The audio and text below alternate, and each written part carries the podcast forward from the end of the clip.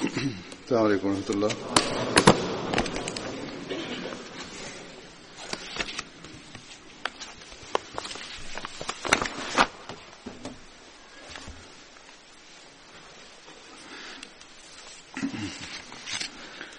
أشهد أن لا إله إلا الله. أشهد أن لا إله إلا الله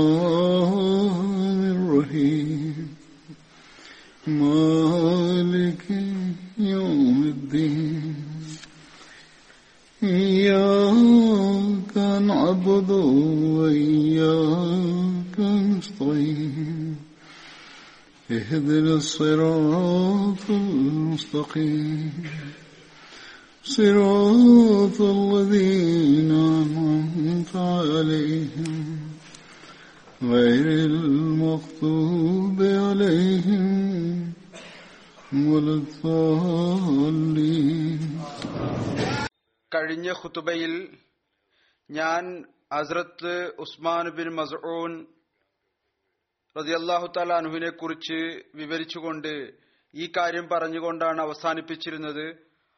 അദ്ദേഹം ജന്നത്തുൽ ബക്കയിൽ കപക്കപ്പെട്ട ആദ്യത്തെ വ്യക്തിയായിരുന്നു. ജന്നത്തുൽ ബക്കി അതിന്റെ തുടക്കം അത് സ്ഥാപിച്ചതുമായി ബന്ധപ്പെട്ടുകൊണ്ട് ലഭിച്ചിരിക്കുന്ന വിശദീകരണം ഇപ്രകാരമാണ്. റസൂലുല്ലാഹി സല്ലം മദീനയിൽ വന്നതിനു ശേഷം അവിടെ ഒരുപാട് കബർസ്ഥാനുകൾ ഉണ്ടായിരുന്നു. യഹൂദികൾക്ക് അവരുടേതായ കബർസ്ഥാൻ ഉണ്ടായിരുന്നു. എന്നാൽ അറബികളുടെ വിവിധ ഗോത്രങ്ങൾക്ക് അവരവരുടേതായ കബർസ്ഥാനുകൾ ഉണ്ടായിരുന്നു. മദീന തൊയ്യബ ആ കാലത്ത് വിവിധ പ്രദേശങ്ങളിൽ വിഭജിക്കപ്പെട്ടിരുന്നു. അതുകൊണ്ട് ഓരോ ഗോത്രവും തങ്ങളുടെ പ്രദേശത്ത് തുറന്ന സ്ഥലത്ത് തങ്ങളുടെ മയ്യത്തുകളെ കബറടക്കുകയാണ് ചെയ്തിരുന്നത്. ഹബായിൽ വളരെ പ്രസിദ്ധമായ മറ്റൊരു കബർസ്ഥാൻ ഉണ്ടായിരുന്നു. എന്നാൽ അതോടൊപ്പം തന്നെ അവിടെ ചെറിയ ചെറിയ അനേകം കബർസ്ഥാനുകൾ ഉണ്ടായിരുന്നു. ബനു സഫർ ഗോത്രത്തിന് അവരുടേതായ കബർസ്ഥാൻ ഉണ്ടായിരുന്നു. ബനു സലമ ഗോത്രത്തിന് അവരുടേതായ വേറെ കബർസ്ഥാൻ ഉണ്ടായിരുന്നു. മറ്റു കബർസ്ഥാനുകളിൽ ബനു സദക്ക് കബർസ്ഥാൻ ഉണ്ടായിരുന്നു അവിടെ പിന്നീട് സൂക്കുൻ നബി സ്ഥാപിതമായി മസ്ജിദുൻ നബവി സ്ഥാപിക്കപ്പെട്ട സ്ഥലത്ത് അവിടെയും ഈന്തത്തോട്ടങ്ങളുടെ ഇടയിൽ ഏതാനും മുഷ്രിഖിങ്ങളുടെ ഖബർ ഉണ്ടായിരുന്നു.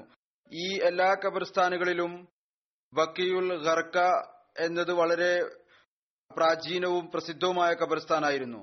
റസൂല്ലായി സല്ലാഹു അലൈഹി വസ്ലം മുസ്ലിങ്ങളുടെ ഖബർസ്ഥാന് വേണ്ടി അത് തിരഞ്ഞെടുക്കപ്പെട്ടപ്പോൾ അതിനുശേഷം അന്നു മുതൽ ഇന്നുവരേക്കും അതിന് വ്യത്യസ്തമായ ഒരു സ്ഥാനം ഉണ്ട് അത് എപ്പോഴും ഉണ്ടാകുന്നതായിരിക്കും.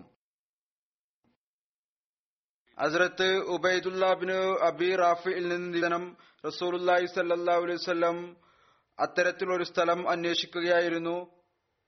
എവിടെയാണോ മുസ്ലിങ്ങളെ കബറടക്കാൻ സാധിക്കുന്നത്. ഈ ഒരു ഉദ്ദേശത്തിനായി റസൂല്ലായി സല്ലാ വല്ലം വിവിധ സ്ഥലങ്ങൾ പോയി നോക്കുകയും ചെയ്തു. എന്നാൽ ഈ അഭിമാനം ബക്കിയുൽ ഖർക്കദിന്റെ ഭാഗത്താണ് എഴുതപ്പെട്ടിരുന്നത്. റസൂലുല്ലായി സല്ലാഹു അലൈഹി വസ്ലം നിർദ്ദേശിക്കുകയുണ്ടായി എനിക്ക് കൽപ്പന ലഭിച്ചിരിക്കുന്നു. ഞാൻ ഈ സ്ഥലത്തെ അതായത് ബക്കിയുൽ ഖർക്കനെ ഖബർസ്ഥാനായി തിരഞ്ഞെടുക്കാൻ. ആ കാലഘട്ടത്തിൽ അതിനെ ബക്കിയുൽ ഹബ് ഹബ എന്നാണ് വിളിച്ചിരുന്നത്.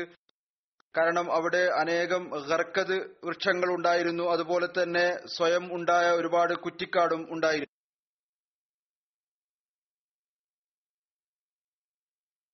അവിടെ കൊതുകും അതുപോലെ തന്നെ അതുപോലുള്ള മറ്റ് ജീവികളും വളരെ അധികം ഉണ്ടായിരുന്നു. കൊതുകുകൾ അവിടെയുള്ള മാലിൻ കാരണം മുകളിലേക്ക് ഉയർന്നു വരുമ്പോൾ കാട് കാരണം ചില സമയത്ത് പുക ഉയർന്നു പൊന്തി മേഘം മൂടിയതാണോ എന്ന് തോന്നുമായിരുന്നു. അവിടെ ഏറ്റവും ആദ്യം കബറടക്കപ്പെട്ടത് ഇതുപോലെ പറയുണ്ടായി അതിർത്ത് ഉസ്മാൻ ബിൻ മസൂൻ റതി അള്ളാഹു തലാൻഹു ആയിരുന്നു. റസൂൽ സല്ലാഹു അലൈഹി അദ്ദേഹത്തിന്റെ കബറിന്റെ തലഭാഗത്ത് ഒരു കല്ല് അടയാളമായി വെച്ചു എന്നിട്ട് പറഞ്ഞു ഇത് നമുക്ക് മുൻകടന്നു പോയ ആളാണ് നമ്മുടെ മുൻപ് പോയ ആളാണ്. അദ്ദേഹത്തിന്റെ മരണത്തിന് ശേഷം ആരെങ്കിലും മരിച്ചാൽ റസൂല്ലായി സല്ലാ വസ്ലമയുടെ ആളുകൾ ചോദിക്കുമായിരുന്നു ഇവരെ എവിടെയാണ് കബറടക്കേണ്ടത്? അപ്പോൾ റസൂല്ലായി സല്ലാ വസ്ലം പറയുമായിരുന്നു നമ്മുടെ മുൻകടന്നു പോയ ഉസ്മാൻ ബിൻ മൂന്റെ സമീപം. ബക്കി അറബിയിൽ അത്തരത്തിലുള്ള സ്ഥലത്തിനാണ് പറയുന്നത്. എവിടെയാണോ വളരെയധികം വൃക്ഷങ്ങളുള്ളത്.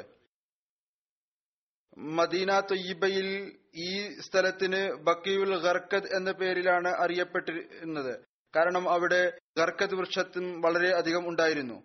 അതുകൂടാതെ ഉള്ള മറ്റു സ്ഥലങ്ങളിൽ സ്വയം ഉണ്ടായ കുറ്റിക്കാടുകളായിരുന്നു. അതും വളരെ കൂടുതലായിട്ടുണ്ടായിരുന്നു. അതിന് ജന്നത്തുൽ ബക്കി എന്നും പറയുന്നുണ്ട്. ജന്നത്ത് എന്നുള്ള അറബി വാക്കിന്റെ അർത്ഥം അറബിയിൽ തോട്ടം അതല്ലെങ്കിൽ ഫിർദൌസ് എന്നാണ്.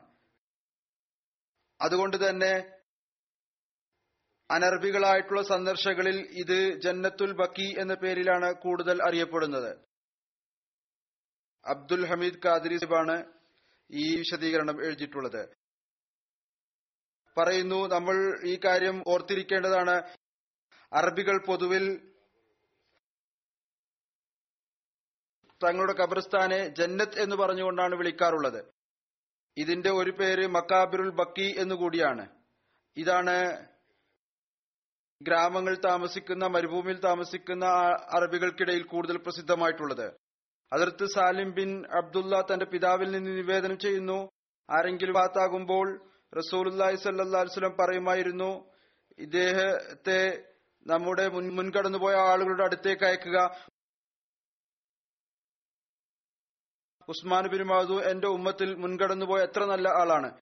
അതിരത്ത് ഇബാസ് നിവേദനം ചെയ്യുന്നു ഹസരത്ത് ഉസ്മാൻ വഫാത്തായപ്പോൾ റസൂലുല്ലാഹി സല്ലാസ്ലം അദ്ദേഹത്തിന്റെ മൃതശരീരത്തിന്റെ അടുത്തു വരികയും മൂന്ന് പ്രാവശ്യം കുനിയുകയും തല ഉയർത്തുകയും ചെയ്തു. എന്നിട്ട് ഉയർന്ന ശബ്ദത്തിൽ പറഞ്ഞു ഓ അബൂ സാഹിബ് അള്ളാഹു താങ്കളോട് കരുണ ചെറിയുമാറാകട്ടെ താങ്കൾ ലോകത്തു നിന്ന് ഈ അവസ്ഥയിലാണ് പോയത്. ഭൗതിക വസ്തുക്കളൊന്നും തന്നെ താങ്കളെ മലിനപ്പെടുത്തിയില്ല. അതിർത്ത് ആയിഷ നിവേദനം ചെയ്യുന്നു റസൂലി സല്ലാ അതിർത്ത് ഉസ്മാബിനു മസൂന്റെ മൃതശരീരത്തിന് അടുത്ത് ചെല്ലുകയും അതിനെ ചുംബിക്കുകയും ചെയ്തു. അപ്പോൾ അവിടുന്ന് കരയുന്നുണ്ടായിരുന്നു. അങ്ങയുടെ രണ്ട് കണ്ണുകളും കണ്ണുനീർ കൊണ്ട് നിറഞ്ഞിരുന്നു. അതിർത്ത് ആയിഷ ഒരുക്കുന്നു. റസൂലി സല്ലാസ്ലം അതിർത്ത് ഉസ്മാനത്തിന് ശേഷം അദ്ദേഹത്തെ ചുംബിച്ചു പറയുന്നു ഞാൻ കണ്ടു റസൂല്ലായി സല്ലാസ്ലമയുടെ കണ്ണുനീര് അതിർത്ത് ഉസ്മാന്റെ കവിളുകളിലൂടെ ഒഴുകിക്കൊണ്ടിരുന്നു. ഇത്ര കൂടുതലായിട്ടുണ്ടായിരുന്നു.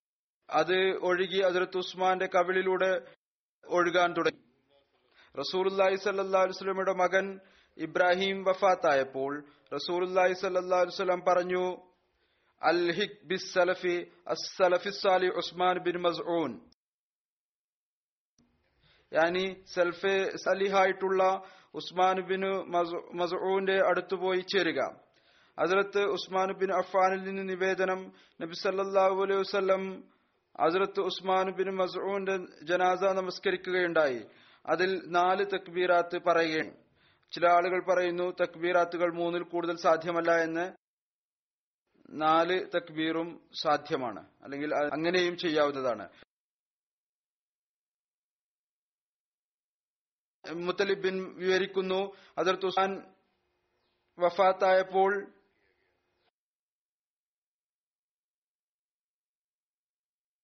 അദ്ദേഹത്തിന്റെ ജനാദ പുറത്തു കൊണ്ടുവന്നു.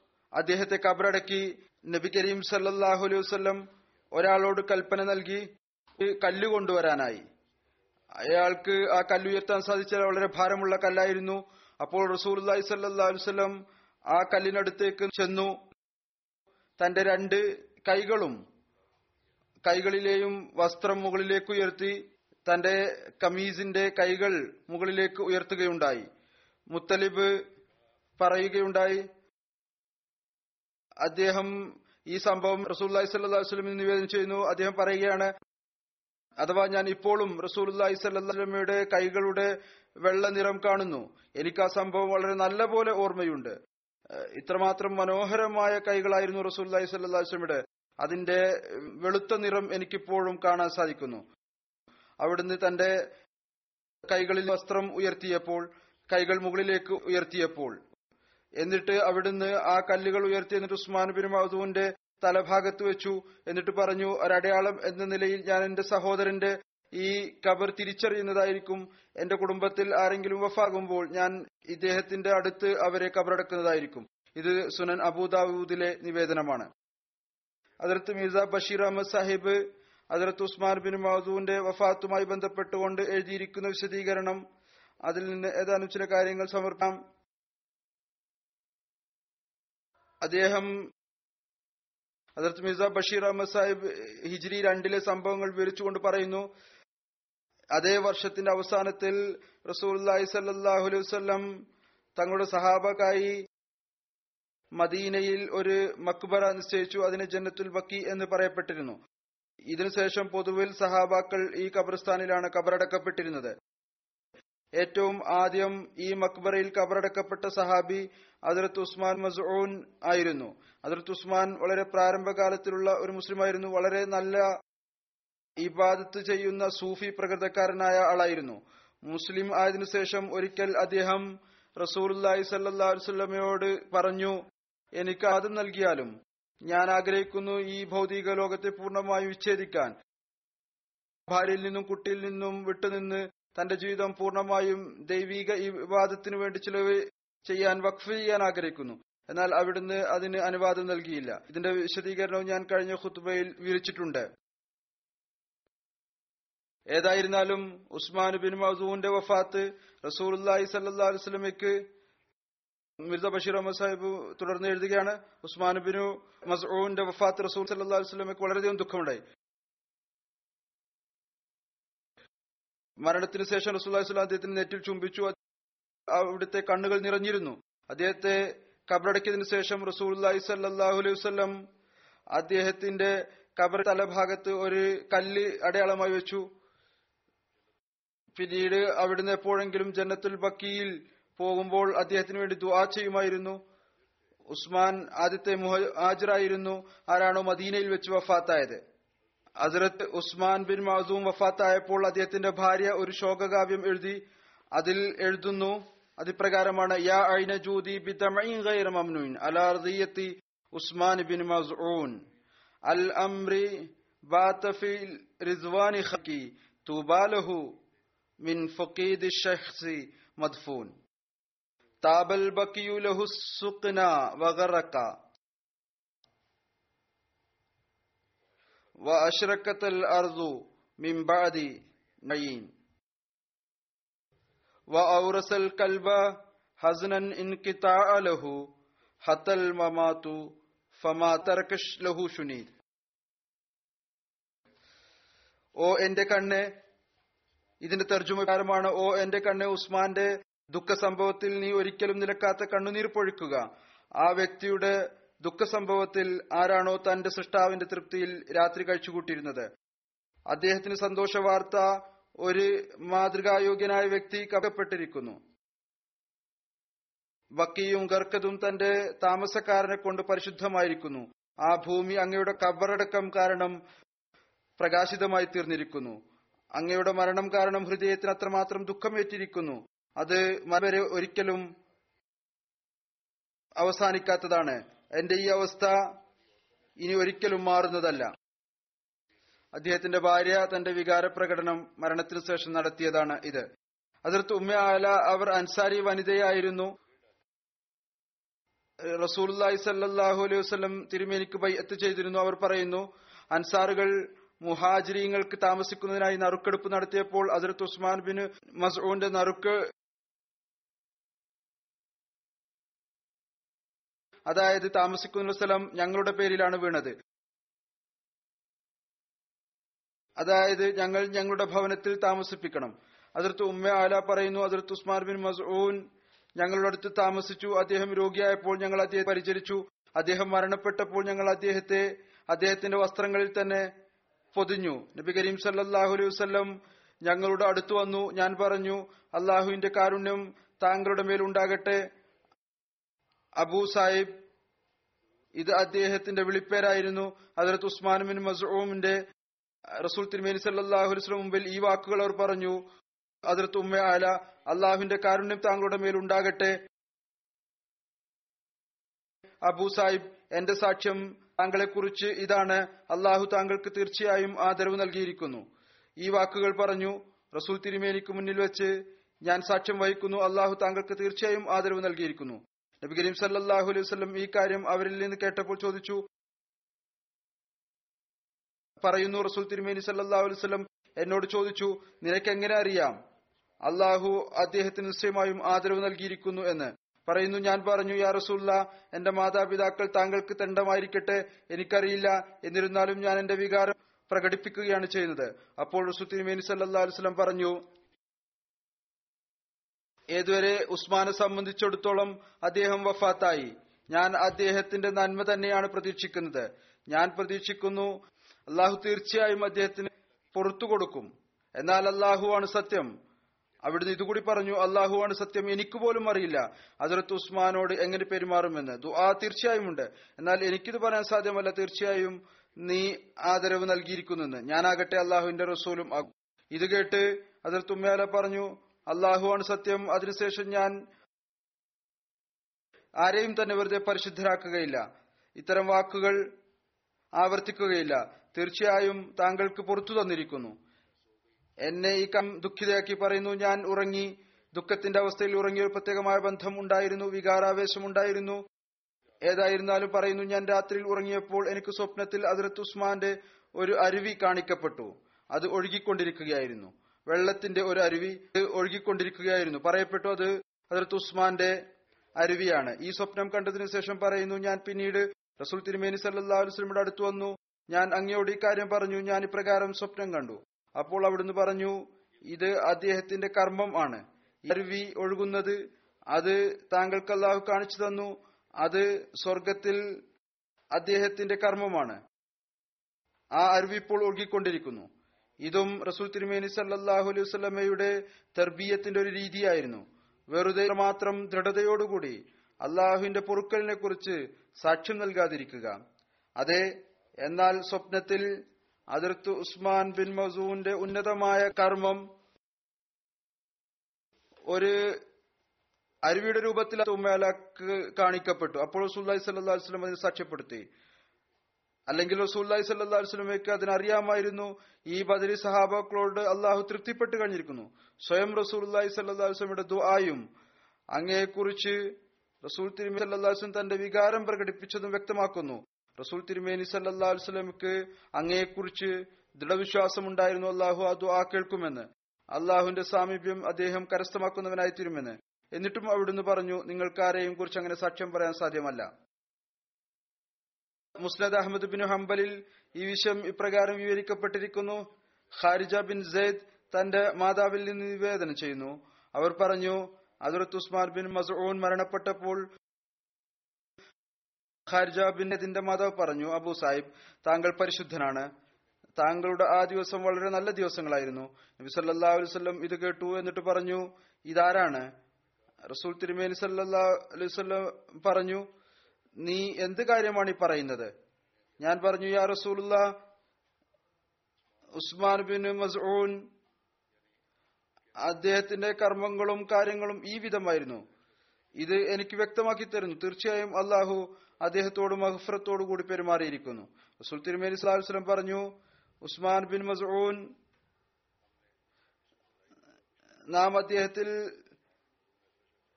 നന്മയല്ലാതെ മറ്റൊന്നും കണ്ടിട്ടില്ല. തീർച്ചയായും അദ്ദേഹത്തിൽ നന്മയില്ലാതെ അദ്ദേഹത്തിൽ മറ്റൊന്നും നമ്മൾ കണ്ടിട്ടില്ല. എന്നാൽ അതോടൊപ്പം തന്നെ അവിടുന്ന് പറഞ്ഞു ഈ കാര്യവും ഓർക്കുക. ഞാൻ അള്ളാഹുവിന്റെ റസൂലാണ്. എന്നാൽ അള്ളാഹുവാണ് സത്യം. എനിക്കും അറിയില്ല എന്നോട് എങ്ങനെയായിരിക്കും പെരുമാറുക എന്ന്. റസൂൽ തിരുമേനി സല്ലാഹു അലൈഹി വസ്ലമയേക്കാൾ അള്ളാഹുവിന് പ്രിയപ്പെട്ടായി മറ്റാരും ഇല്ല. അവിടുന്ന് അള്ളാഹുവിന്റെ പ്രേമഭാചനമാണ് എന്നാൽ അള്ളാഹുവിന്റെ നിരാശ്രയത്വം അവനോടുള്ള ഭയവും ഹഷിയത്തും ഇപ്രകാരം ആണ് തന്നെ കുറിച്ചു പോലും പറയുന്നു. എനിക്ക് പോലും എന്നോട് പ്രകാരം പെരുമാറുമെന്ന്. അതുകൊണ്ട് നമ്മെ സംബന്ധിച്ചിടത്തോളം എത്രമാത്രം ഭയപ്പെടേണ്ടതാണ്? നാം എത്രമാത്രം വ്യാകുലപ്പെടേണ്ടതാണ്? നന്മ ചെയ്യുക അള്ളാഹുവിന്റെ ഇബാദത്തുകളിലേക്ക് ശ്രദ്ധിക്കുക അത് മുഖേന ഈ കാര്യം കൊണ്ട് ഒരിക്കലും തന്നെ അഹങ്കരിക്കരുത്. മറിച്ച് വിനയത്തിൽ മുന്നേറുക. എപ്പോഴും അള്ളാഹുവിന്റെ കാരുണ്യം അവന്റെ അനുഗ്രഹം യാചിച്ചുകൊണ്ടിരിക്കുക. അവൻ തന്റെ കാരുണ്യവും അനുഗ്രഹം കൊണ്ട് നമുക്ക് പുറത്തു തരുമാറാകട്ടെ. മുസ്നദ് അഹമ്മദ് ബിനു ഹംബലിന്റെ മറ്റൊരു റിവായത്തിൽ ഇത് രേഖപ്പെട്ട് കിടക്കുന്നു. അതിർത്ത് ഉമ്മ പറയുന്നു ഞങ്ങളുടെ അടുത്ത് ഉസ്മാൻ ബിനു മസ്ഊൻ രോഗിയായി ഞങ്ങൾ അദ്ദേഹത്തെ പരിചരിച്ചു. എന്നാൽ അദ്ദേഹം വഫാത്തായപ്പോൾ ഞങ്ങൾ അദ്ദേഹത്തെ അദ്ദേഹത്തിന്റെ വസ്ത്രങ്ങളിൽ തന്നെ പൊതിഞ്ഞു. നബി സല്ലാ വസ്ലം ഞങ്ങളുടെ അടുത്ത് വന്നു. ഞാൻ പറഞ്ഞു ഓ അബു സാഹിബ് അള്ളാഹുവിന്റെ കാരുണ്യം താങ്കളുടെ മേൽ ഉണ്ടാകട്ടെ. ഇത് താങ്കളുടെ മേൽ എന്റെ സാക്ഷ്യമാണ്. അള്ളാഹു താങ്കൾക്ക് ആദരവ് നൽകിയിരിക്കുന്നു. വളരെയധികം ആദരവും ബഹുമാനവും നൽകിയിരിക്കുന്നു. റസൂൽ മേനി സല്ലല്ലാഹു അലൈഹി വസല്ലം പറഞ്ഞു നിനക്കെങ്ങനെ അറിയാം അള്ളാഹു അദ്ദേഹത്തെ ആദരിച്ചു എന്ന്?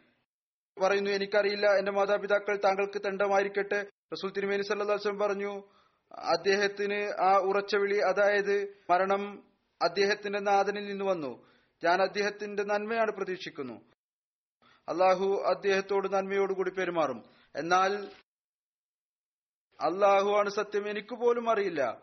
ഞാൻ അള്ളാഹുവിന്റെ റസൂലാണ് എന്നോട് എന്തായിരിക്കും ചെയ്യുന്നത് പറയുന്നു. ഇതിനുശേഷം ഞാൻ ഒരാളെയും പരിശുദ്ധനായി പറയുകയില്ല.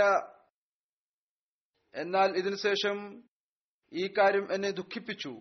പിന്നീട് ആ സ്വപ്നത്തെക്കുറിച്ച് അവർ പറയുന്നു. പിന്നീട് റസൂല്ലി സ്വപ്നം കേൾപ്പിച്ചു. ഹദീസിന്റെ വിവിധ ഗ്രന്ഥങ്ങളിൽ വിവിധ ഹദീസുകളിൽ ഈ സംഭവം എഴുതപ്പെട്ടിട്ടുണ്ട്. അള്ളാഹു ഇദ്ദേഹത്തിന്റെ സ്ഥാനം ഉയർത്തിയിട്ടുണ്ട്. റസൂല്ലായി സല്ലാസ്ലമിയുടെ ദ്വായും ഉണ്ടായിരുന്നു. എപ്പോഴും അത് ഉയർത്തിക്കൊണ്ടിരിക്കുമാറാകട്ടെ. ആ നന്മയുടെ മാതൃക നമ്മളും നമ്മുടെ ഉള്ളിൽ സ്ഥാപിക്കുന്നവരായി തീരട്ടെ അടുത്ത സഹാബിയെ കുറിച്ച് പറയുന്നത് അത് ഹസ്രത്ത് വഹബിന് സഅദ് ബിൻ അബി സറഹ് ആണ്. ഹസ്രത്ത് വഹബിന്റെ പേര് സഅദ് എന്നായിരുന്നു. അദ്ദേഹത്തിന്റെ ബന്ധം ബനു ആമിർ ബിൻ ലൂയി ഗോത്രവുമായിട്ടായിരുന്നു. അദ്ദേഹം Abdullah bin Saad bin Abi സർഹിന്റെ സഹോദരനായിരുന്നു. അദ്ദേഹത്തിന്റെ മാതാവിന്റെ പേര് മുഹാന ബിൻ ജാബിർ എന്നായിരുന്നു. അവർ അഷ്അരി ഗോത്രക്കാരിയായിരുന്നു. അതിർത്ത് വഹബിന്റെ സഹോദരൻ അബ്ദുല്ല ബിൻ സഅദും സഅദ് ബിൻ അബി സർഹ്. ആ വഹി എഴുതുന്ന ആളായിരുന്നു. പിന്നീട് ആൾ മുർത്തത്തായി തീരുകയുണ്ട് ഇതിനെക്കുറിച്ച് ഇദ്ദേഹത്തിന്റെ സഹോദരനെ കുറിച്ച് മുസ്ലിം മൗദ് ഈ സംഭവത്തിന്റെ വിശദീകരണം ഇപ്രകാരം എഴുതിയിരിക്കുന്നു. റസൂൽ കരീം സല്ലാ വസ്ലമയുടെ വഹി എഴുതുന്ന ആൾ അയാളുടെ പേര് അബ്ദുല്ല ബിൻ അബി സർഹ എന്നായിരുന്നു. സീറത്തുൽ ഹൽബയിൽ എഴുതിയിരിക്കുന്നു അദ്ദേഹം അതിർത്ത് ഉസ്മാൻ ബിൻ അഫാന്റെ മുലകുടി ബന്ധത്തിലുള്ള സഹോദരനായിരുന്നു. ഏതായിരുന്നാലും പിന്നീട് അവിടുന്ന് എഴുതുന്നു അങ്ങയുടെ മേൽ ഏതെങ്കിലും ഒരു വഹി ഇറങ്ങും ഇദ്ദേഹത്തെ വിളിപ്പിച്ച് അത് എഴുതിപ്പിക്കുമായിരുന്നു. ഒരു ദിവസം അവിടുന്ന് സൂറത്തുൽ മിനീനിന്റെ ആയത്ത് പതിനാല് പതിനഞ്ച് എഴുതിപ്പിക്കുകയായിരുന്നു. അവിടുന്ന് ഈ ഭാഗത്ത് എത്തിയപ്പോൾ സുമ്മ അൻഷന ഖൽക്കൻ ആഹിർ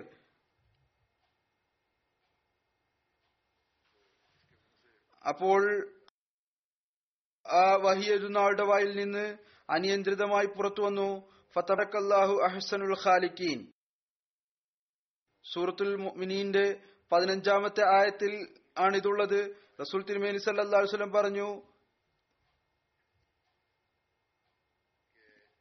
ഇത് തന്നെയാണ് വഹി ഇതിനെ എഴുതിക്കൊള്ളാം ആ നിർഭാഗ്യവാന് ഈ ചിന്ത ഉണ്ടായില്ല. കഴിഞ്ഞ ആയത്തുകളുടെ ഫലമായി ഈ ആയത്ത് പ്രകൃതിപരമായി തന്നെ സ്വയം ആയിത്തീരുന്നതാണ്. അയാൾ വിചാരിച്ചു ഏതുപോലെ എന്റെ വായിൽ നിന്ന് ഈ ആയത്ത് പുറത്തു വന്നുവോ? റസൂൽ തിരുമേനി സല്ലാസ്ലം അതിനെ വഹിയായി നിശ്ചയിച്ചു. അതുപോലെ അദ്ദേഹം നൌദുബില്ല സ്വയം മുഴുവൻ ഖുർആാനും തയ്യാറാക്കിക്കൊണ്ടിരിക്കുകയാണ്. അങ്ങനെ അയാൾ മുർത്തതായി അങ്ങനെ മക്കയിലേക്ക് തിരിച്ചുപോയി.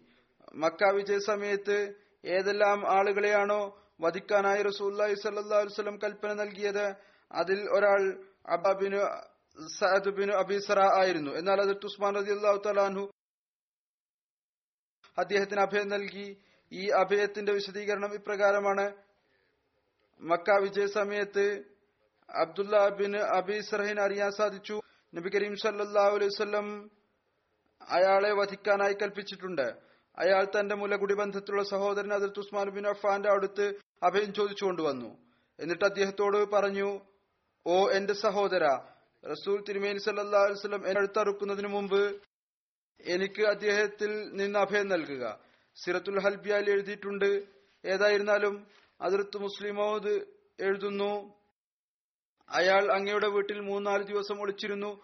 ഒരു ദിവസം റസൂൽ കരീം അലൈഹി വസല്ലം മക്കയിലെ ആളുകളിൽ നിന്ന് ബയ്യത്ത് വാങ്ങിയപ്പോൾ അതിർത്ത് ഉസ്മാൻ റതി അള്ളാഹു തലാൻഹു അബ്ദുല്ല ബിൻ അബി സർഹിനെ അങ്ങയുടെ സമക്ഷം കൊണ്ടുചെന്നു. എന്നിട്ട് ബയ്യത്ത് സ്വീകരിക്കാൻ അപേക്ഷിച്ചു. റസൂൽ കരീം വസല്ലം ആ അല്പസമയം നിശബ്ദനായിരുന്നു. പിന്നീട് അവിടുന്ന് അയാളുടെ ബയ്യത്ത് വാങ്ങിച്ചു. ഇപ്രകാരം അയാൾ രണ്ടാമതും ഇസ്ലാം സ്വീകരിച്ചു. മറ്റു ഒരുപാട് കാരണങ്ങൾ ഉണ്ടായിരുന്നു. ഇയാളുടേതായി ഇത് കാരണമാണ് ഇയാളെ വധിക്കാനായി പറഞ്ഞിരുന്നത്. ഫിത്തനയുടെയും ഫസാദും പ്രകോപനം ഉണ്ടാക്കലും കാരണം അതല്ലാതെ ഒരു കാരണം മാത്രമായിരുന്നില്ല. അതായത് മുർത്തതായത് കൊണ്ടല്ല വധിക്കാനായി കൽപ്പന നൽകിയത്. ആസിം ബിൻ ഉമർ വിവരിക്കുന്നു. ഹസ്രത്ത് വഹബ് മക്കിന്ന് മദീനയിലേക്ക് ഹിജ്രത്ത് ചെയ്തപ്പോൾ അദ്ദേഹം കുൽസും ബിൻ ഹദിമിന്റെ അവിടെ താമസിച്ചു. ഹസരത്ത് റസൂൽ കരീം സല്ലാഹു അലൈഹി വസ്ലം ഹസരത്ത് വഹബിനും ഹസരത്ത് സുവൈദ് ബിൻ അമറിനും ഇടയിൽ സഹോദര ബന്ധം സ്ഥാപിച്ചു. ഇവ രണ്ടുപേരും അതായത് ഈ രണ്ട് സഹോദരന്മാർ സഹോദരന്മാരായി തീർന്നവർ ഒത്ത യുദ്ധത്തിന്റെ ദിവസം ഷഹീദായി. ഹസരത്ത് Wahab Badr Uhud Khandaq Hudaibiya Khaibar എന്നിവയിൽ പങ്കെടുത്തു. അദ്ദേഹം ജമാദിൽ അവൽ എട്ട് ഹിജ്രിയിൽ മുത്ത യുദ്ധത്തിൽ ഷഹീദായി.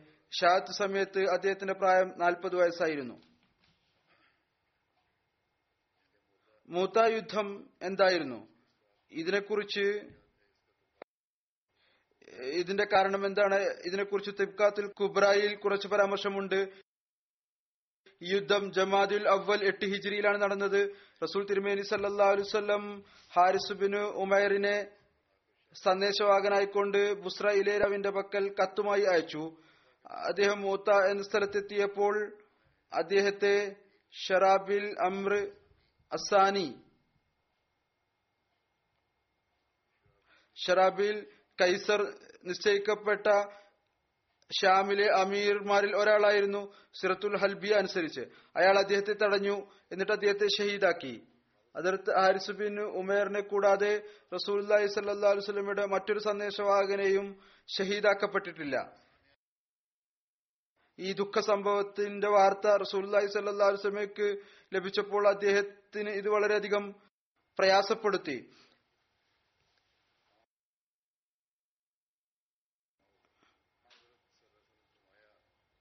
അങ്ങയിൽ വളരെയധികം ദുഃഖമുണ്ടായി. അവിടുന്ന് ആളുകളെ യുദ്ധത്തിനായി വിളിച്ചു. ആളുകൾ സമ്മേളിച്ചു. അവരുടെ എണ്ണം മൂവായിരം ആയിരുന്നു. റസൂൽ തിരുമേനി സല്ലാ അലൈവല്ലം പറഞ്ഞു ഇവരുടെ എല്ലാവരുടെയും അമീർ അതിലത്ത് സൈദ് ബിൻ ഹാരിസ് ആണ്.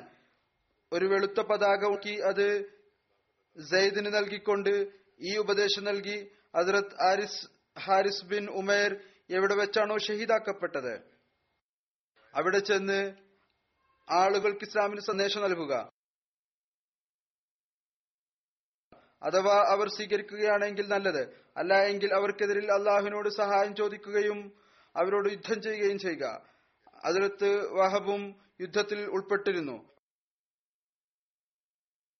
അസരത്ത് അബ്ദുല്ല ബിൻ ഉമറിൽ നിവേദനം ഈ യുദ്ധത്തിന് വിശദീകരണം കൂടുതൽ വിവരിക്കാം. റസൂൽ തിരുമേനി സല്ലാ വസ്ലം മൂത്ത യുദ്ധത്തിനായി ഹസ്രത്ത് സൈദ് ബിൻ ഹാരിസയെ അമീറായി നിശ്ചയിച്ചു. പിന്നീട് റസൂല്ലി സല്ലാ വസ്ലം പറഞ്ഞു അഥവാ സൈദ് ഷഹീദാവുകയാണെങ്കിൽ ജാഫർ അമീറായിരിക്കും ജാഫർ ഷഹീദായാൽ അബ്ദുല്ല ബിൻ റവാഹ നിങ്ങളുടെ അമീറായിരിക്കും ഈ സൈന്യത്തെ ജയ്ഷെ ഉമറ എന്നും പറയാറുണ്ടായിരുന്നു. ഒരു യഹൂദി അവിടെ സമീപത്തുണ്ടായിരുന്നു. ഇതിന്റെ വിശദീകരണത്തിൽ അത് മുസ്ലിമോ ഇത് എഴുതിയിരുന്നു ഒരു രൂപായത്തിൽ ഇതുമുണ്ട്. അവിടെ സമീപത്ത് ഒരു യഹൂദി അപ്പോൾ ഇരിക്കുന്നുണ്ടായിരുന്നു. ആ സമയത്ത് അയാൾ റസൂല്ലായി സല്ലാ വസ്ലമയുടെ സംസാരം കേട്ടപ്പോൾ അതിർത്ത് സെയ്ദിന്റെ അടുത്ത് വന്നു എന്നിട്ട് പറഞ്ഞു അഥവാ മുഹമ്മദ് സല്ലാ വസ്ലം സത്യവാനാണ് എങ്കിൽ നിങ്ങൾ മൂന്ന് പേരിൽ ഒരാളും തന്നെ രക്ഷപ്പെട്ട് തിരിച്ചു വരികയില്ല. അപ്പോൾ അതിർത്ത് സെയ്ദ് പറഞ്ഞു ഞാൻ ജീവനോടെ തിരിച്ചു വരികയോ വരാതിരിക്കുകയോ ചെയ്യട്ടെ. എന്നാൽ ഈ കാര്യം തികച്ചും സത്യമാണ്. അതിർത്ത് മുഹമ്മദ് സല്ലാ വസ്ലം അള്ളാഹുവിന്റെ സദബിയും റസൂലുമാണ്.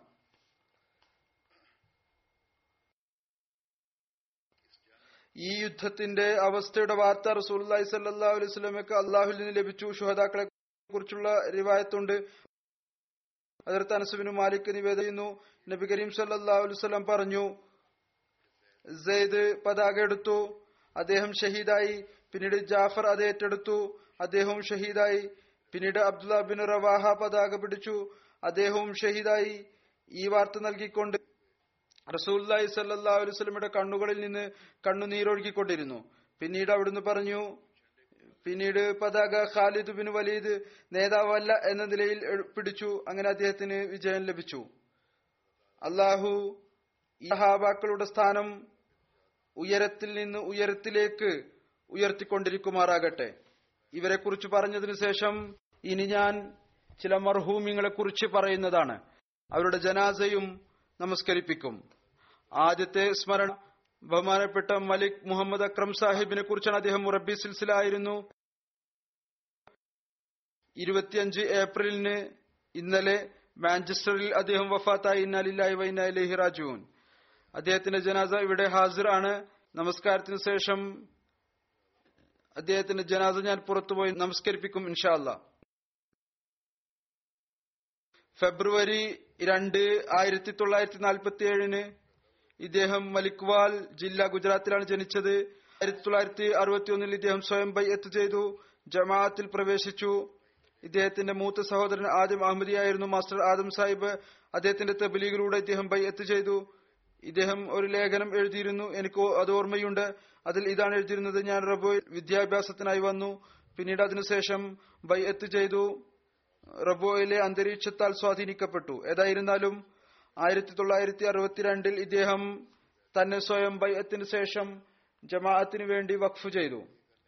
ജമാഅത്ത് ഏവനത്തിനായി ബൈഅത്ത് ചെയ്തു. ബി എ ചെയ്തതിനു ശേഷം ഷാഹിദും അറബി ഫാദിൽ ഡിഗ്രിയും അദ്ദേഹം കരസ്ഥമാക്കി. ഇദ്ദേഹത്തിന്റെ നിയമനം ആയിരത്തി തൊള്ളായിരത്തി എഴുപത്തി ഒന്നിൽ മുറബിയായി നടന്നു.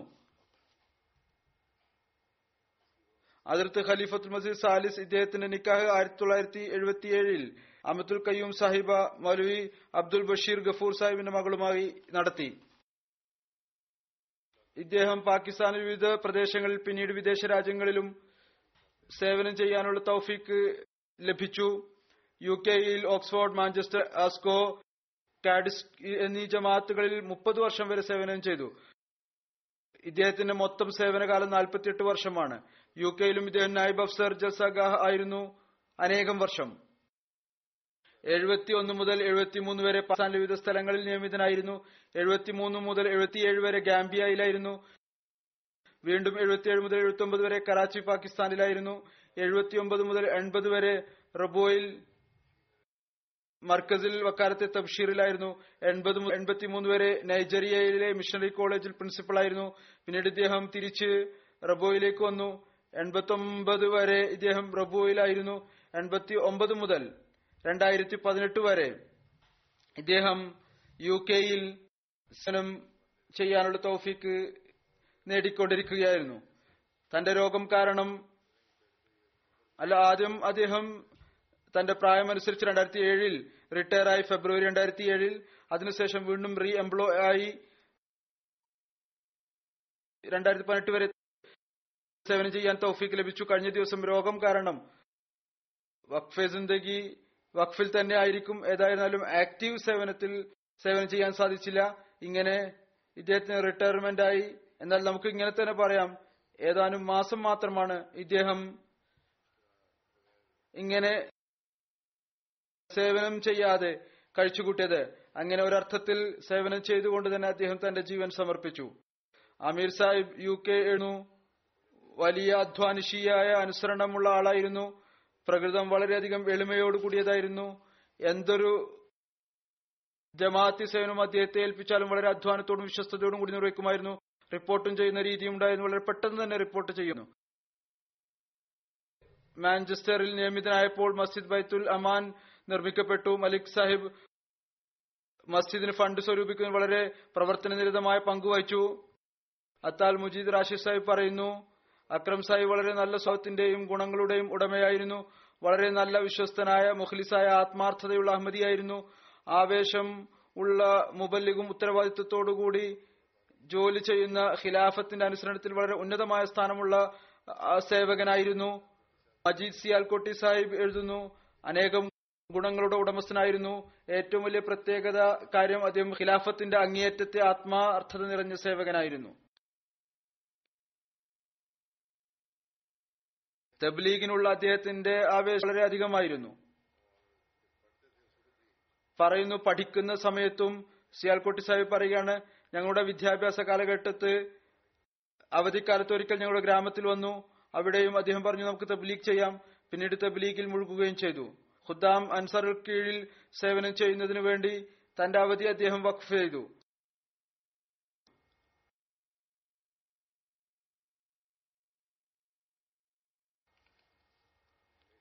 എപ്പോഴും വലിയ അനുസരണത്തോടു അദ്ദേഹം തന്റെ ജീവിതം കഴിച്ചുകൂട്ടി. അക്രം ഖാലിദ് സാഹിബ് ലണ്ടനിലെ പ്രൈവറ്റ് സെക്രട്ടറിയായി സേവനം ചെയ്യുന്നു. അദ്ദേഹം പറയുന്നു എന്റെ ഈ സുഹൃത്ത് പിന്നീട് എന്റെ ബന്ധുവുമായി ഇദ്ദേഹത്തിന്റെ വിവാഹത്തിലൂടെ ബന്ധുവായി ഭാര്യയുടെ ഭാഗത്ത് ബന്ധുവായിരുന്നു. ഇദ്ദേഹം എഴുതുന്നു എവിടെയെല്ലാം അദ്ദേഹം നിയമിതനായിരുന്നുവോ വളരെ സ്നേഹത്തോടുകൂടി ജമാഅത്ത് അംഗങ്ങളുടെ ഹൃദയം ജയിച്ചടക്കി. രോഗാവസ്ഥയിലും എവിടെയെല്ലാം സേവനം ചെയ്തു അവിടെയെല്ലാം പ്രത്യേകിച്ച് മാഞ്ചസ്റ്ററിലെ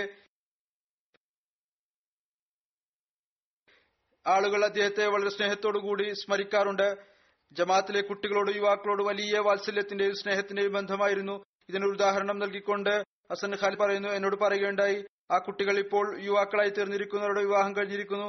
അവരിൽ ഒരാൾ ഒരു കുട്ടി വിവാഹത്തിന് ശേഷം ആദ്യത്തെ കുട്ടി ജനിച്ചപ്പോൾ രാത്രി രണ്ടര മൂന്ന് മണിക്ക് എനിക്ക് ഫോൺ ചെയ്തുകൊണ്ട് എന്നോട് പറഞ്ഞു മുറബി സാഹിബ് എനിക്ക് മകൻ ജനിച്ചിരിക്കുന്നു. പറയുന്നു അക്രം സാഹിബ് പറയണം ആദ്യം എനിക്ക് ഹൃദയത്തിൽ ചിന്ത ഉണ്ടായി രാത്രിയിൽ ഈ വാർത്ത നൽകുന്ന സമയമാണോ?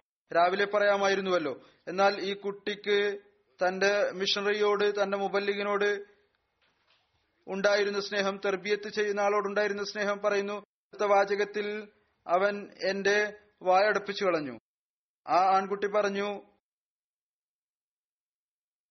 മുറബി സാഹിബ് ഞാൻ ഈ പ്രതിജ്ഞ ചെയ്തിരുന്നു. അള്ളാഹു എനിക്ക് എപ്പോഴാണോ കുട്ടിയെ നൽകുന്നത് ഞാൻ ഏറ്റവും ആദ്യം അത് താങ്കളെ അറിയിക്കും. ഇപ്പോൾ താങ്കളെ അറിയിച്ചു കഴിഞ്ഞിരിക്കുന്നു. ഇനി ഞാൻ എന്റെ പിതാവിനെ അറിയിക്കുന്നതായിരിക്കും. ഈ സ്നേഹവും ആയിരുന്നു ആളുകൾക്കും ഇദ്ദേഹത്തോട് ഇദ്ദേഹത്തിന് ജമാഅത്തിലെ അംഗങ്ങളുമായിട്ടുള്ള ബന്ധവും. അള്ളാഹു അദ്ദേഹത്തിന്റെ സ്ഥാനം ഉയർത്തുമാറാകട്ടെ മഹഫ്രത്ത് ചെയ്യുമാറാകട്ടെ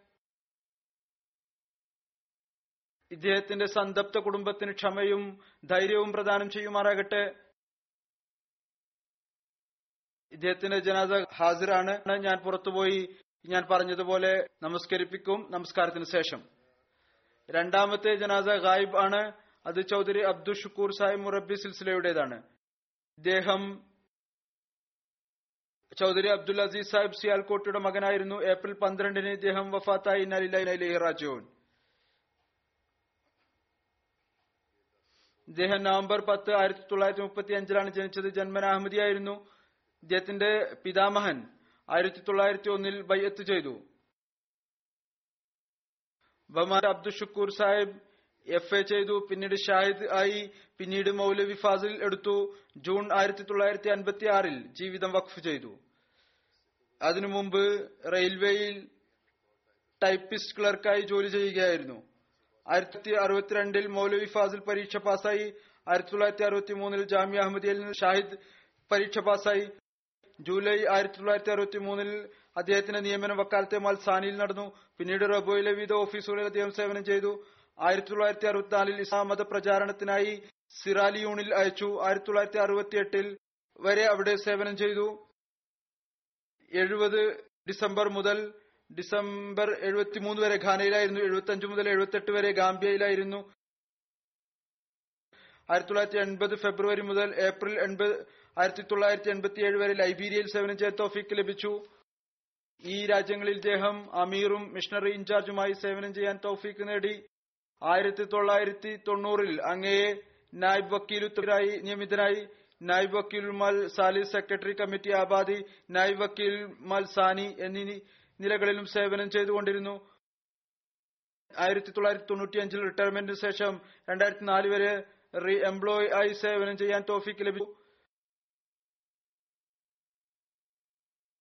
കണ്ണുകളിൽ പ്രയാസം കാരണം ഗ്ലൂക്കോമ കാരണം രണ്ടായിരത്തി നാലിൽ ഇദ്ദേഹം റിട്ടയറായി ഇദ്ദേഹത്തിന്റെ മകൻ ഡോക്ടർ അബ്ദുൽ സബൂർ സാഹിബ് അദ്ദേഹം അമേരിക്കയിലാണ് താമസം പറയുന്നു എന്റെ പിതാവ് വളരെ സാധാരണക്കാരനും അധ്വാനിയുമായിരുന്നു.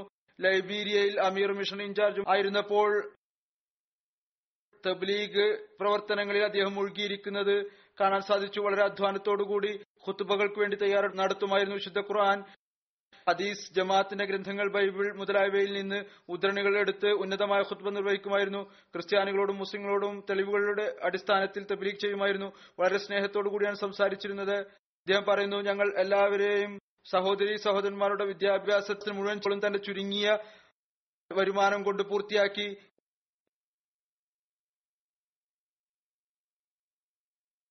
ഞങ്ങളെ എല്ലാവരെയും ഉന്നത വിദ്യാഭ്യാസത്തിന്റെ ആഭരണങ്ങൾ കൊണ്ട് അലങ്കൃതരാക്കി മഹമ്മൂദ് താഹിർ സാഹിബ് പാകിസ്ഥാനിൽ കായിദെ ഉമൂമിയാണ് അൻസാറുല്ലായുടെ അദ്ദേഹം പറയുന്നു വളരെ നിശബ്ദനായി സേവനം ചെയ്യുന്ന വ്യക്തിയായിരുന്നു. ജോലിയുമാക്കാണ് പ്രാധാന്യം നൽകിയിരുന്നത്. വളരെ നല്ല അഭിപ്രായം പറയുന്ന ആളായിരുന്നു. നായിബ് വക്കീലു തബ്ഷീറാണ് ഷേഖ് ഹാരിസ് സാഹിബ് പറയുന്നു. വലിയ വിനയം ഉള്ള ആളായിരുന്നു. നല്ല സ്വഭാവ ഗുണമുള്ള ആളായിരുന്നു. ശുദ്ധമായ പ്രകൃതത്തിന്റെ ഉടമസ്ഥനായിരുന്നു. ഖിലാഫത്തിന്റെയും ജമാഅത്തിന്റെയും അങ്ങേറ്റത്തെ ആത്മാർത്ഥതയുള്ള കൂറുള്ള സേവകനായിരുന്നു. ഹൈദരലി ജഫർ സാഹിബ് ജർമ്മനിയിലെ നായിബ് അമീറാണ് ഇപ്പോൾ. അദ്ദേഹം പറയുന്നു അബ്ദു ഷുക്കൂർ സാഹിബ് ഒരുപാട് ഗുണങ്ങളുടെ ഉടമസ്ഥനായിരുന്നു. വളരെ മുഖ്ലിസായ സാധാരണക്കാരനായ വിനിയാനിതനായ അധ്വാനിയായ ജമാഅത്ത് ധനം വളരെ സൂക്ഷ്മതയോടുകൂടി ചിലവ് ചെയ്യുന്ന ആളായിരുന്നു. ഒരു മുത്തക്കിയും നിയമ കണിശമായി പാലിക്കുന്ന ആളുമായിരുന്നു.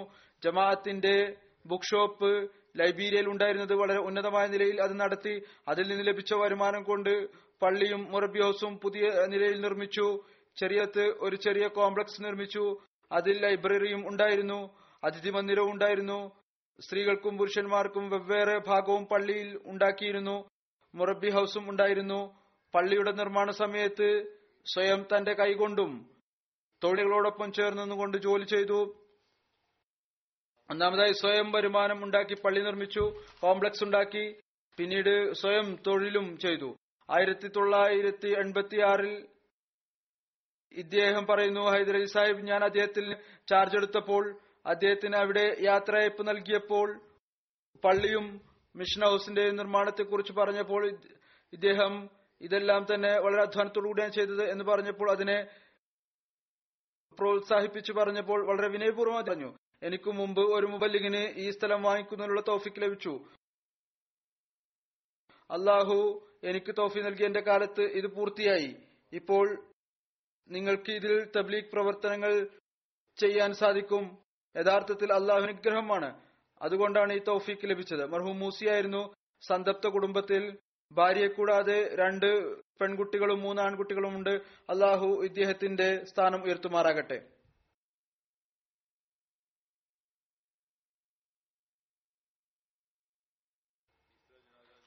മൂന്നാമത്തെ ജനാസ ഗായിബ്. അത് ബഹുമാനപ്പെട്ട മലിക് സാലി മുഹമ്മദ് സാഹിബ് മൊല്ലിം വഖഫ് ജദീദിനാണ്. ഇദ്ദേഹം ഏപ്രിൽ ഇരുപത്തി ഒന്ന് രണ്ടായിരത്തി പത്തൊമ്പതിന് ദൈവവിധി പ്രകാരം ഫത്ത റാജൂൻ ഇദ്ദേഹത്തിന്റെ മാതാമഹന്റെ പിതാവ് അതിർത്ത് അല്ലാ ബക്ഷ് സാഹിബ് അതിർത്ത് മസീം ഉസ്ലാത്ത് ഇസ്ലാമിന്റെ സഹാബിയായിരുന്നു. അദ്ദേഹം സൂര്യചന്ദ്രഗ്രഹണത്തിന്റെ അടയാളം കണ്ട് ദോദ്രയിൽ നിന്ന് നടന്ന് കാദിയാനിൽ വന്ന് അതിർത്ത് മസീം ഉസ്ലാമിന് ബൈ എത്ത് ചെയ്തു. ബൈ എത്ത് ചെയ്യുവാനുള്ള ഭാഗ്യം നേടി. ഇദ്ദേഹത്തിന്റെ പിതാവ് ബഹുമാനപ്പെട്ട ഗുലാം അഹമ്മദ് സാഹിബ് ജമാഅത്തിന്റെ പ്രാരംഭ മൗല്യമ്യങ്ങളിൽപ്പെട്ട ആളായിരുന്നു. ഇദ്ദേഹത്തിന്റെ പിതാവും മൗല്യമായിരുന്നു. ഇദ്ദേഹം ആയിരത്തി തൊള്ളായിരത്തി അൻപത്തി ഒമ്പതിലാണ് ജനിച്ചത്. എഴുപത്തിയാറിൽ അദ്ദേഹം ജാമ്യ അഹമ്മദിയയിൽ പ്രവേശിക്കാൻ വേണ്ടി ശ്രമിച്ചു. എന്നാൽ പ്രായം കൂടിയത് കാരണം പ്രവേശനം ലഭിച്ചില്ല. അങ്ങനെ കോട്രിയിൽ ഒരു മില്ലിൽ അദ്ദേഹം ഉദ്യോഗം സ്വീകരിച്ചു. ഇദ്ദേഹത്തിന്റെ മകൻ എഴുതുന്നു.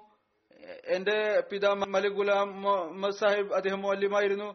ഇദ്ദേഹത്തെ കാണാൻ വേണ്ടി കോട്ടറിയിൽ ചെന്നു. അപ്പോൾ അവിടുത്തെ അന്തരീക്ഷം നല്ലതായി തോന്നില്ല അദ്ദേഹം ഉടനെ തന്നെ ഇദ്ദേഹത്തിന് നിർദ്ദേശം നൽകി. ജോലി ഉപേക്ഷിച്ചുകൊണ്ട് വഖഫ് കീഴിൽ മൗല്യമായി തന്റെ ജീവിതം വഖഫ് ചെയ്യുക. അങ്ങനെ അദ്ദേഹം ജോലി ഉപേക്ഷിച്ച് മൊല്ലിം ആയി അപ്പോൾ അദ്ദേഹത്തിന്റെ വിവാഹം കഴിഞ്ഞിരുന്നു. അവിടെ ആ ജോലിയിൽ അദ്ദേഹത്തിന് ആ കാലത്ത് നാനൂറ്റി അൻപത് രൂപ ശമ്പളം ലഭിച്ചിരുന്നു. മൊല്ലിം ക്ലാസ്സിൽ വന്ന് അദ്ദേഹം ചേർന്നു. പിന്നീട് മൊല്ലിമായി അവിടെ ജമാഅത്തിന്റെ ഭാഗത്ത് നിന്ന് നൂറ്റി മുപ്പത്തി അഞ്ച് രൂപയാണ് അദ്ദേഹത്തിന് അലവൻസ് ലഭിച്ചിരുന്നത്. എന്നിട്ടും അദ്ദേഹത്തിന് ഈ ചിന്തയാണ് ഉണ്ടായിരുന്നത്. ഇതെനിക്ക് വലിയ ഒരു സ്ഥാനമാണ്. അള്ളാഹു എനിക്ക് ദീനി സേവനത്തിനുള്ള അവസരം നൽകിയിരിക്കുന്നു. നാലിൽ ഒരു ഭാഗം അല്ലെങ്കിൽ മൂന്നിൽ ഒരു ഭാഗം വരുമാനം ലഭിച്ചിരുന്നു. നോക്കുക. വഖഫ് ചെയ്തപ്പോൾ ആദ്യം ഭൗതിക ഇത് സമ്പാദിക്കുകയായിരുന്നു. നഗർ പാർക്കിൽ ഇദ്ദേഹത്തെ നിയമിച്ചപ്പോൾ ആയിരത്തി തൊള്ളായിരത്തി എഴുപത്തി ഒമ്പതിലാണ് വളരെ പ്രയാസകരമായ അവസ്ഥയായിരുന്നു. ഇദ്ദേഹത്തിന്റെ മകൻ എഴുതുന്നു. അദ്ദേഹം സ്വയം ജമാഅത്തിന്റെ മുറബിയാണ് എന്റെ മാതാവ് പറയുന്നു നഗർ പാർക്കിലെ ഒരു ഗ്രാമത്തിൽ സെന്ററിലേക്ക് ഇദ്ദേഹത്തിന് മാറ്റം ലഭിച്ചപ്പോൾ അവിടെ ഒരു ദീർഘകാലമായി മോലിം ഹൗസ് അടച്ചിട്ടിരിക്കുകയായിരുന്നു. വീട് വിറ്റ് കഴിഞ്ഞിരുന്നു. അങ്ങനെ പിതാവ് വളരെ ദൂരത്ത് നിന്ന് പകൽ വെള്ളവും മണ്ണും കൊണ്ടുവരും. അത് ഒരുമിച്ച് കൂട്ടും. എന്നിട്ട് രാത്രി ഭാര്യയും ഭർത്താവും ചേർന്ന് കട്ടകൾ നിർമ്മിക്കും. അങ്ങനെ കട്ടകൾ ഉണ്ടാക്കി കഴിഞ്ഞാൽ രണ്ടുപേരും തങ്ങളുടെ സഹായികളെ കൂട്ടി താമസിക്കാനുള്ള സൗകര്യം ഒരുക്കി. അവിടെ താമസിക്കാനുള്ള സൗകര്യമൊന്നും ഉണ്ടായിരുന്നില്ല. പ്രാരംഭകാല മൗല്യമീങ്ങൾ സിന്ധിലും അവർ വലിയ ത്യാഗം ചെയ്തുകൊണ്ടാണ് അവിടെ കഴിച്ചുകൂട്ടിയത്. സ്വയം വളരെ ദൂരെ ദൂരെ സ്ഥലത്തു നിന്ന് പോയി വെള്ളം കൊണ്ടുവന്നു മണ്ണ് കൊണ്ടുവന്നു പിന്നീട് കട്ടകൾ ഉണ്ടാക്കി സ്വയം തങ്ങളുടെ താമസിക്കാനുള്ള മുറി ഒരുക്കി. ജമാഅത്തിനോട് ഒരാവശ്യം ഉന്നയിച്ചില്ല.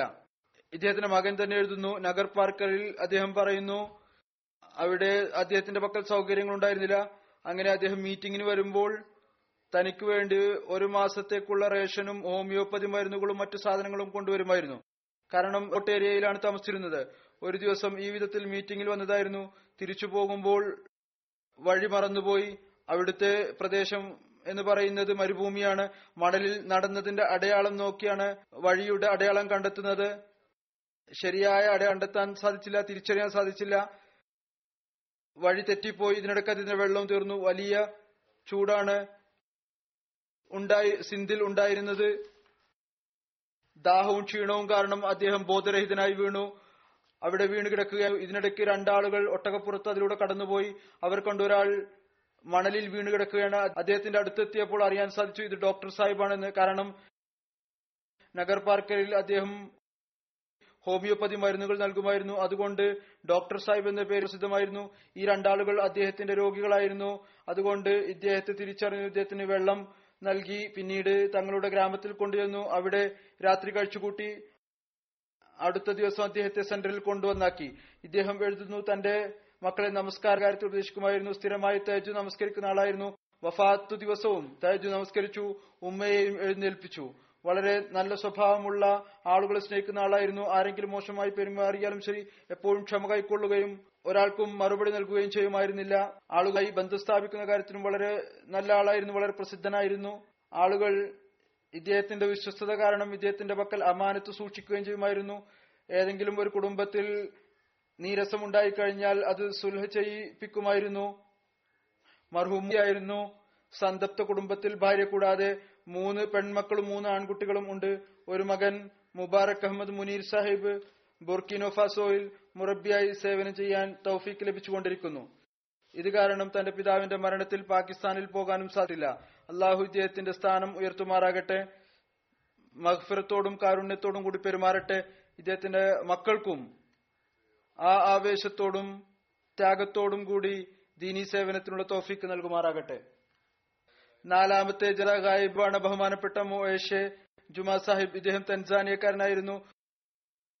മാർച്ച് പതിമൂന്നിന് ഇദ്ദേഹം വഫാത്തായി. ഇന്നാലില്ലാഹി വൈനായിലേഹി റാജുവൻ ആയിരത്തി തൊള്ളായിരത്തി മുപ്പത്തിമൂന്ന് മുപ്പത്തിനാലിലാണ് ഇദ്ദേഹം ജനിച്ചത്.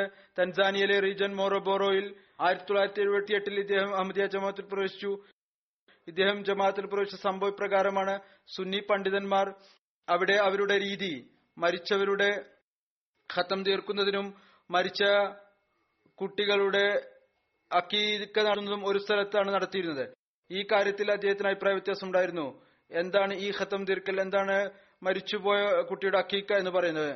പറയുന്നു സുന്നി പണ്ഡിതന്മാർ ഈ രീതി അവർ പെട്ടെന്ന് മരിച്ച കുട്ടിയുടെ അക്കീക്ക നടക്കണം എന്ന വിശ്വാസികളായിരുന്നു. അല്ലാതെ ജീവിച്ചിരിക്കുന്ന കുട്ടിയുടേതല്ല. അങ്ങനെ ഖത്തം തീർത്ത് ഇടയ്ക്കിടയ്ക്ക് ഭക്ഷണത്തിനുള്ള സാധനങ്ങൾ ഒരുക്കുന്നതിന് വേണ്ടി. ഇദ്ദേഹം ഇസ്ലാമിക അധ്യാപനങ്ങളിൽ അത്തരത്തിലുള്ള ഒരു അധ്യാപനം കണ്ടിട്ടുണ്ടായിരുന്നില്ല. മൗലിമാർ ഇതൊന്നനുസരിച്ചാണ് പ്രവർത്തിച്ചുകൊണ്ടിരുന്നത്. ഇതിൽ അദ്ദേഹത്തിന് വലിയ ദുഃഖം തോന്നി. മുസ്ലിം അവസ്ഥ കണ്ട അദ്ദേഹം എപ്പോഴും വളരെയധികം ദുഃഖിതനായിരുന്നു. അള്ളാഹുവിനോട് ദുആ ചെയ്യുമായിരുന്നു. അള്ളാഹുവെ നീ അതിർത്തി ഈസാ അലൈഹി ഇസ്ലാമിനെ ഇറക്കണമേ. അദ്ദേഹം വന്നുകൊണ്ട് ഇസ്ലാമിനെ വീണ്ടും ജീവിപ്പിക്കുന്നതിനു വേണ്ടി. മിഷണറി ഇൻചാർജ് സാഹിബ് എഴുന്നു അദ്ദേഹം സ്വയം പറഞ്ഞതനുസരിച്ച് അദ്ദേഹത്തിന്റെ കൂടിക്കാഴ്ച ഏഹ്, ഉണ്ടായിരുന്ന മുബല്ലിഖ് സിൽസിലയുമായി ഏഹ്, ജമീലുർ റഹ്മാൻ റഫീഖ് സാഹിബ് അദ്ദേഹം ഇപ്പോൾ വക്കീലുൽ ഇഷാത്താണ് പാകിസ്ഥാനിൽ അദ്ദേഹവുമായി മുലാഖാത്ത് നടന്നപ്പോൾ. അദ്ദേഹം ഇദ്ദേഹത്തോട് പറഞ്ഞു റസൂൽ തിരുമേനി സല്ലാ വസ്ലമിയുടെ ഹദീസുണ്ട്. ആരാണോ കാലത്തിന്റെ ഇമാമിനെ തിരിച്ചറിയാതെ മരിക്കുന്നത് അയാൾ ജഹാലത്തിന്റെ മരണമാണ് വരിക്കുന്നത്. ഇത് കേട്ടപ്പോൾ അദ്ദേഹം വിചാരിച്ചു ഞാൻ കാലത്തിന്റെ ഇമാമിനെ വിശ്വസിച്ചിട്ടില്ല. അതുകൊണ്ട് യഥാർത്ഥമല ഉടനെ തന്നെ ചിന്തയുണ്ടായി. ഉടനെ തന്നെ സമയം പാഴാക്കാതെ അദ്ദേഹം ബൈഅത്ത് ചെയ്തു. ബൈത്തിന് ശേഷം തന്റെ ഗ്രാമത്തിൽ പോയി തന്റെ സഹോദരി സഹോദരന്മാരെ തബ്ലീഗ് ചെയ്തു. സുഹൃത്തുക്കളെ തബ്ലീഗ് ചെയ്തു. എല്ലാവരെയും ഒരുമിച്ച് കൂട്ടി മസീസ്ലാത്തു വസ്ലാം സന്ദേശം എത്തിച്ചു. ഇതേ വർഷത്തിനിടയിൽ ഇദ്ദേഹത്തിന്റെ സഹോദരൻ ഇദ്രീസ് റഹ്മാൻ സാഹിബ് അദ്ദേഹം ഇപ്പോൾ വഫാത്തായി. ജുമാ സാഹിബ് അദ്ദേഹത്തിന്റെ ഭാര്യ ജുമാ സാഹിബിന്റെ ഭാര്യ എന്നിവർ ജമാഅത്തിൽ പ്രവേശിച്ചു. ഇദ്ദേഹത്തിന്റെ തബ്ലീഗ് മുഖേന മർഹൂമിന് കഠിനമായ എതിർപ്പുകൾ നേരിടേണ്ടതായി വന്നു. എന്നാൽ മെല്ലെ മെല്ലെ ആളുകൾ ജമാഅത്തിൽ പ്രവേശിക്കാൻ തുടങ്ങി. ഇദ്ദേഹത്തിന്റെ ഗ്രാമം മക്യൂനിയിൽ അടുത്തു തന്നെ ഉള്ള എല്ലാ ഗ്രാമങ്ങളിലും അവിടെ ജമാഅത്ത് വളരെ നല്ല നിലയിൽ സ്ഥാപിക്കപ്പെട്ടു. മിഷൻ ഇഞ്ചി സാഹിബ് എഴുതുന്നു മക്യൂനി ജമാഅത്ത് ഇപ്പോൾ മോറോബോറോ റീജണിലെ ഒരു മാതൃകാ ജമാഅത്താണ്. ഈ ജമാഅത്ത് ഇദ്ദേഹത്തിന്റെ അധ്വാനം കൊണ്ടാണ് സ്ഥാപിതമായത്. ജമാഅത്തിൽ പ്രവേശിച്ചതിന് ശേഷം മരണം വരെ അദ്ദേഹത്തിന്റെ ഓരോ കർമ്മത്തിൽ നിന്നും ഈ പ്രകടനം ഉണ്ടായിരുന്നു. ഖിലാഫത്തിന്റെ വലിയ അനുരക്തനാണ് ഇദ്ദേഹം. മുബല്ലിഗീങ്ങളെയും ജമാഅത്തിന്റെ ഭാരവാഹികളെയും വളരെയധികം ആദരിക്കുകയും ബഹുമാനിക്കുമായിരുന്നു. ജമാഅത്ത് വ്യവസ്ഥയെ പരിപൂർണമായും അനുസരിക്കുമായിരുന്നു. തബ്ലീഗിൽ വലിയ താല്പര്യവും ആവേശവും ഉണ്ടായിരുന്നു. എപ്പോഴും തബ്ലീഗ് ചെയ്തുകൊണ്ടിരിക്കുമായിരുന്നു. ഒരു അവസരവും കയ്യിൽ നിന്ന് പോകാൻ അനുവദിക്കുമായിരുന്നില്ല. ചന്ത നൽകുന്നതിൽ ഒന്നാം നിരയിലാണ് ഉണ്ടായിരുന്നത്. എന്നല്ല എപ്പോഴും ഈ ചിന്ത ഉണ്ടായിരുന്നത്? എന്തെങ്കിലും വരുമാനം ഉണ്ടായാൽ ചന്ത നൽകണം. പറയുമായിരുന്നു ഈ താൽക്കാലികമായ ലോകത്തിന് സ്ഥാനവുമില്ല. അദ്ദേഹം മൂസിയായിരുന്നു. ആളുകളെ ഈ അനുഗ്രഹീത പദ്ധതിയിൽ പങ്കെടുക്കാൻ പ്രേരിപ്പിച്ചുകൊണ്ടിരിക്കുമായിരുന്നു. നമസ്കാരം നിരത്തുന്ന കാര്യത്തിൽ അദ്ദേഹം മാതൃകയായിരുന്നു. അഞ്ചു നേരം നമസ്കാരത്തിനുള്ള സംവിധാനം സ്വയം ചെയ്യുമായിരുന്നു. തന്റെ കുട്ടികളെയും പേരക്കുട്ടികളെയും അയൽവാസികളെയും നമസ്കാരത്തിനുള്ള സംവിധാനം ഒരുക്കാൻ ഉപദേശിക്കുമായിരുന്നു. തഹജുദ് വളരെ താല്പര്യത്തോടെ നമസ്കരിക്കുമായിരുന്നു. റസൂൽ തിരുമേനി സല്ലാസ്ലമിയുടെ ഒരുപാട് ദുവാകൾ അദ്ദേഹത്തിന് മനഃപ്പാടമായിരുന്നു. അതിർത്ത് മസീം ഇസ്ലാമിന്റെ ഖങ്ങൾ വായിക്കുന്നതിന് വലിയ താല്പര്യമായിരുന്നു.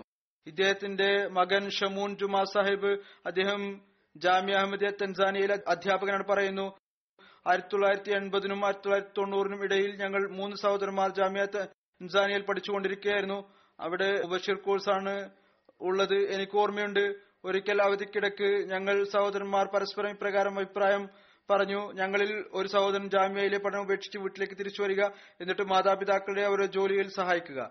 ഞങ്ങൾ ഈ കാര്യം ഞങ്ങളുടെ പിതാവിനോട് പറഞ്ഞു. അപ്പോൾ അദ്ദേഹം അതിനെ വളരെയധികം അനിഷ്ടം പ്രകടിപ്പിച്ചു. എഴുതുന്നു ഷുമൂൻ ജുമ്മ സാഹിബ് എഴുതുന്നു എനിക്ക് ആ ദിവസം മറക്കാൻ സാധ്യമല്ല. പിതാവ് വളരെയധികം ഗാംഭീര്യത്തിലായിരുന്നു. അദ്ദേഹം ഞങ്ങൾക്ക് മനസ്സിലാക്കി തന്നാഹുൽ തവക്കൽ ചെയ്യുക ജാമ്യയിലെ പഠനം തുടരുക. പഠനം ഒരിക്കലും ഉപേക്ഷിക്കരുത്. ജമാഅത്തിനെ സേവിക്കാനുള്ള ആത്മാവ് തന്റെ മക്കളിൽ അദ്ദേഹം ഊതി. അള്ളാഹു ഇദ്ദേഹത്തോട് കാരുണ്യത്തോടും മഹ്ഫറത്തോടും കൂടി പെരുമാറട്ടെ. ദരജകൾ ഉയർത്തുമാറാകട്ടെ. ഇദ്ദേഹത്തിന്റെ തലമുറകളെയും യഥാർത്ഥ ദീനി സേവകർ ഇസ്ലാമിന്റെ സേവകരാക്കി തീർക്കുമാറാകട്ടെ ഇതുപോലെ ഞാൻ പറഞ്ഞു. നമസ്കാരത്തിന് ശേഷം ഇവരെല്ലാവരുടെയും ജനാസ ഞാൻ നമസ്കരിപ്പിക്കും. ഒരു ജനാസ ഹാജിറാണ് മലിക് അക്രം സാഹിബിന്റേത് ഞാൻ പുറത്തുപോയി നമസ്കരിക്കും. അദ്ദേഹത്തിന്റെ ജനാസ സഹോദരങ്ങൾ ഇവിടെ പള്ളിക്ക് അകത്ത് തന്നെ നിന്ന് നമസ്കാരത്തിൽ പങ്കുചേരുക.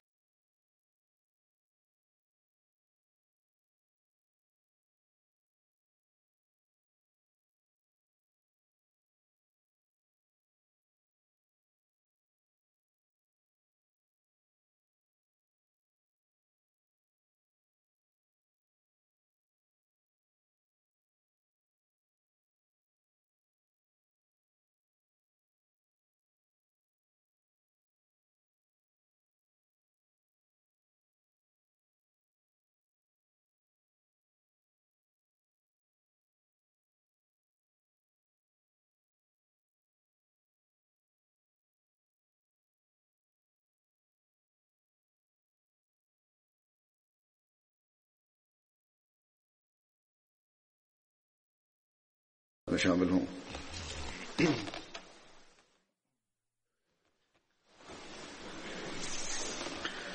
الحمد لله الحمد لله نحمده ونستعينه ونستغفره ونؤمن به ونتوكل عليه ونعوذ بالله من شرور أنفسنا ومن سيئات أعمالنا من يهده الله فلا مضل له ومن يضلل فلا هادي له ونشهد أن لا إله إلا الله ونشهد أن محمدا عبده ورسوله عباد الله رحمكم الله.